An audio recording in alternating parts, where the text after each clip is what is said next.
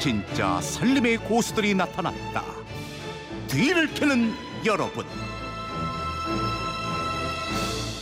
네, 매주 금요일 이 시간 살림 고수들이 직접 체득한 알짜배기 생활 정보를 배달해 드립니다. 뒤를 캐는 여러분, 뒤를 캐는 여자 곽지연 리포터와 함께합니다. 어서 오세요. 네, 안녕하세요. 이제 김장철이라서 그런지 김장에 대한 질문이 참 많이 들어오는데 특히 청취자 8958님이 김장철 김치 보관법을 좀 알려주세요 이러셨어요. 음. 답이 도착해 있네요. 네.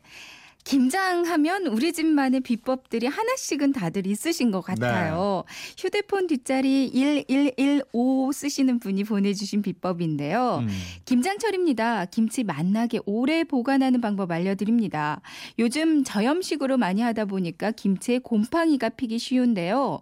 배 껍질을 이용해서 곰팡이도 방지하고 이미 곰팡이 쓰는 것도 없앨 수가 있어요. 어. 배를 깎아 먹을 때 배를 깨끗이 씻어서 물기를 닦고 깎은 배 껍질을 김치 위에 덮어서 보관을 하면 음. 곰팡이 방지에 탁월한 효과가 있습니다. 어. 집에 그러니까 묵은지 있는 분들은 그 위에 살짝 배 껍질을 덮어놔도 아주 좋은 보관법이 되겠네요. 그러니까요. 근데 김장은 사실 재료 다듬는 것부터 그게 일이잖아요. 그렇죠. 수월하게 다듬는 노하우가 뭐가 있을까요? 4736 님이 보내주신 내용인데요. 이재용 씨, 우리 주부들이 김장철만 되면 아주 몸살이 나요.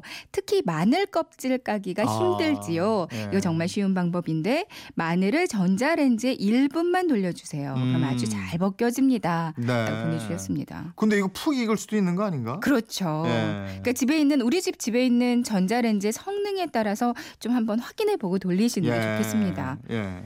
그리고 보통 수육 삶을 때 이게 네. 김장하고 이러면 수육 고 옆에서 집어먹고 이러는 게더 맛있는데. 음, 맛있죠. 각종 채소 향신료 이런 거 많이 들어가는 것 같은데 이거 말고 다른 게 있나요? 비법이 있어요. 용산구 사시는 서선일 님이 알려주셨는데요. 비법이 요구르트라고 합니다. 아 그래요? 네, 들어보세요. 저는 항상 김장 후 엄마께서 해주시는 수육으로 김장의 피로를 풀곤 하는데요. 수육 잘못 삶으면 비린내도 나고 퍽퍽하고 그렇더라고요. 네. 저희 엄마의 팁을 나누자면 저희 엄마는 돼지고기 두 군 기준으로 요구르트 두세 개를 넣고 삶습니다. 어. 그럼 비린내도 잡아주고 살은 부드럽고 비계는 탱탱하게 만들어주거든요. 그리고 삶을 때 그을린 파와 양파를 함께 넣어준다면 더욱더 맛있는 수육을 즐기실 수 있을 거예요. 하셨거든요. 그러니까 추가로 좀 더 알아보니까 요구르트도 넣고요. 여기다가 소주도 함께 조금만 더 넣어주면 더 어. 맛있어진대요. 아유 맛있겠네. 네. 김장 때 이거 하고 저 배추국하고 아, 네? 막걸리하고 음. 이게 뭐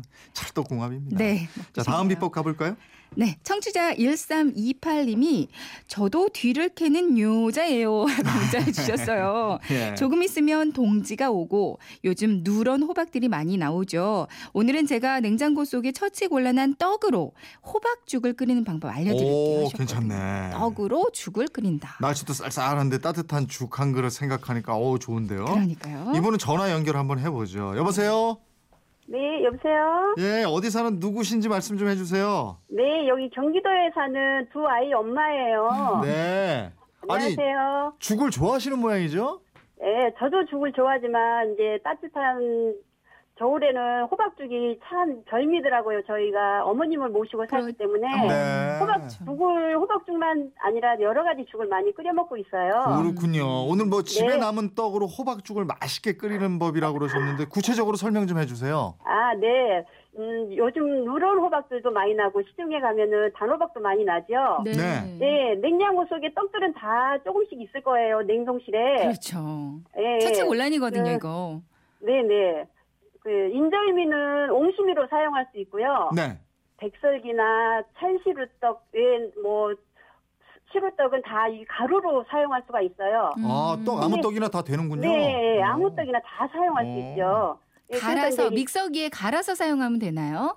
백설기는 굳으면은 손으로 이렇게 고무장갑 끼고 비비면은 다 가루로 돼요. 네, 네, 아. 맞아요. 예, 가루로 사용할 수 있고 인절미는 이 콩가루를 좀 털어내고 이쁘게 썰으면 그거를 옹심이로 사용할 수가 있어요. 예. 음. 네.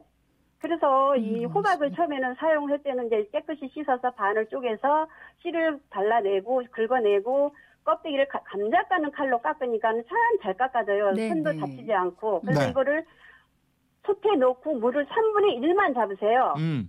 3분의 1만 잡다가 호박이 다 익으면은 그거를 건져서 양판에 넣고 그걸 으깨서 다시 넣으세요. 네. 네. 다시 넣고 가루 내에는 그 떡 가루를 넣고 휘휘 젓다가 어느 정도 익은 다음에 다 익은 다음에 그 찹쌀을 털어 찹쌀 인절미를 털어낸 떡을 칼로 이렇게 이쁘게 모양을 내서 잘라놓은 거를 그거를 맨 나중에 넣어야지 같이 넣어버리 갖고 이게 휘휘 저으면 다 풀어지거든요. 그렇죠. 네. 어. 그래서 맨 나중에 넣으면은 그 모양이 그대로 살아 있어요. 음. 아 그래서 그거를 다시 이제 양판에 부어갖고 식으면은 그 죽이 더 이게 대져요. 뜨, 따뜻할 때보다 식은 음. 후에는 그러니까 물 조정을 잘 하시고 그게 많이 물러지면은 가루를 조금만 더 넣으세요. 가루가 없다면 거기다가 그냥 밀가루를 조금 더 아, 걸쭉하게. 예, 예. 예.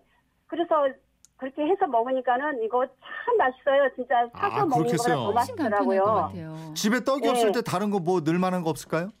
떡이 없으면은 찬밥 있죠, 찬밥. 아, 밥을 넣어요. 그것도 예, 괜찮다. 진짜. 밥을 그냥 갈면 안 돼요. 예. 얼려 있는 상태에서 가르면은 물을 넣지 말고 가르면 참 잘 갈아져요. 예. 그러니까는 그거는 한 번씩 다 익힌 밥도 익힌 거고 떡도 익힌 거잖아요. 그렇죠. 네네. 그래서 일단 호박을 먼저 싹 익은 다음에 맨 나중에 그걸 넣고 그냥 한 번 휘 저으면 그냥 바로 먹을 수가 있어요. 아, 그렇구나. 네, 아, 네. 이거 오늘 아주 맛있는 정보 알려주셨어요. 네, 호박이 없을 경우에는 네. 호박 고구마가라도 사용하니까는 아. 맛있더라고요. 네. 그러게요. 아, 혹시 예, 예. 오늘 방송 연결되고 내가 방송에서 요 얘기는 꼭 하고 싶었다 하는 거 없으세요? 아, 방송에서 저희 엄마한테 꼭 한마디 하고 싶은데. 예, 한 말씀 친정 하시죠. 엄마한테요. 한 말씀 하시죠. 예, 저희 친정 엄마가 지금 한 내일 모레면 90인데 심장 수술을 하신 지가 한 거의 30년이 됐어요. 네. 네, 그래서 지금 자주 멀리 떨어져 사니까 자주 뵙지도 못하고 그래서 음. 항상 죄송한 마음을 가지고 있는데 그동안 뭐 제가 잘해드리지는 못했지만 아침마다 전화를 드리거든요 매일같이 네. 네. 그러면은 몸은 시원치 않은데 목소리는 항상 건강하신데 음. 그게 마음과 몸이 제 마음대로 안 되니까는 항상 엄마한테 죄송한 예. 마음뿐이에요. 그러게요. 늘 찾아뵙기도 그렇고 오늘 방송으로 네, 네. 그나마 마음을 전하셔서 다행이네요. 네, 어머니 네. 건강도 기원하고요. 오늘 고맙습니다.